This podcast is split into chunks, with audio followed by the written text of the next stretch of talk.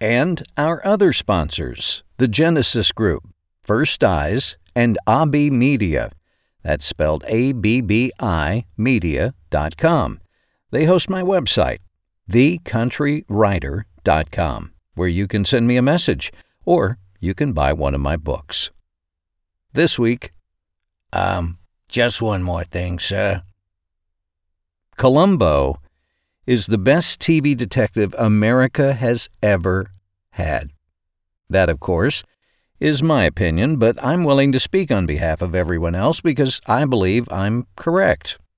The British have Agatha Christie's Poirot and Sir Arthur Conan Doyle's Sherlock Holmes, but I argue that America's Columbo is far superior. Peter Falk, of whom I do a pretty spot on impersonation, if I do say so myself, you heard that in the introduction, was first cast as the character created by William Link and Richard Levinson for a movie back in 1968, and then in the series, which originally ran from 1971 to 1978. The show became part of what was called the NBC Mystery Movie Series, which rotated with other shows including McMillan and Wife, McCloud, Hec Ramsey, and Banacek. I watched them all as a teen, and I liked Banacek, but I loved Columbo. I still do. Adults at the time did too, but surprisingly, so did high school and college kids. Columbo ranked as almost everyone's number one detective show back in the 1970s. So, why is LA homicide detective Lieutenant Columbo the best TV detective of all time? I believe it was due to his disheveled appearance and a perceived scattered and disorganized demeanor. He just came across as somewhat bumbling, which made the suspect feel superior. His Just one more thing, sir. Can you explain to me how your uh, prints were on the murder weapon? questions like that, as he was either departing an interrogation or knocking on the door to come back in for another question after he'd left, gave him the disarming appearance of someone who didn't have everything completely together. But that was Columbo's brilliance. He was the smartest guy in the room, but he was also the only one who knew it. The format of the show was unique. It began with the murder, so we all knew who and why they had killed someone.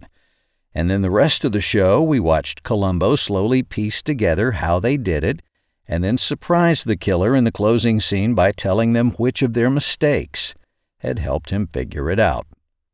Almost all of the killers were wealthy, erudite, narcissistic, or all of the above which made seeing them get caught even sweeter to watch. As a fan since its beginning, I've read up a lot on details of the show. The raincoat and the shoes that Peter Falk wore were his. He liked the shoes, that's why he wore those, and the raincoat he had bought back in the 1960s. But by the time ABC revived Columbo in the 1980s, the original coat was pretty frayed, and it was replaced and Peter put his original coat in the closet at home. The car Columbo drove was a rare American import Peugeot convertible. Peter Falk picked it out himself from the Universal backlot. He said, This is the kind of car that Columbo would drive. The dog on the show was actually two different dogs. Do you remember Columbo had a dog there for a while? The first dog was old when they originally cast it, and it didn't live long. So they had to go get a younger look-alike dog, bring him in, and had to sit him in the makeup chair to add gray so he'd look older. Columbo talked often about his wife on the show, but we never saw her. Falk said that was always the plan from the beginning, that we'd never see Mrs. Columbo. But what was Columbo's first name? It was never said, and supposedly he didn't have one on the show.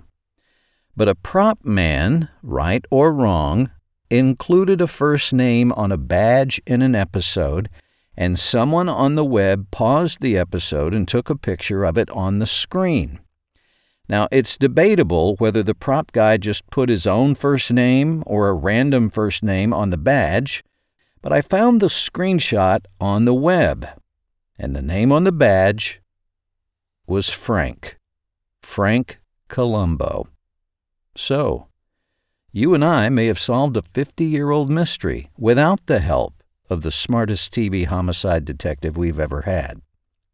But if you should disagree and think Columbo shouldn't have a first name, just visit my website, thecountrywriter.com, and click on the email link and send me your thoughts. And in the subject line, you can just write, Um, just one more thing, John. I'm John Moore. Thanks for listening to this week's John Moore 5 Minute Podcast. I hope you have a great rest of your week. God bless.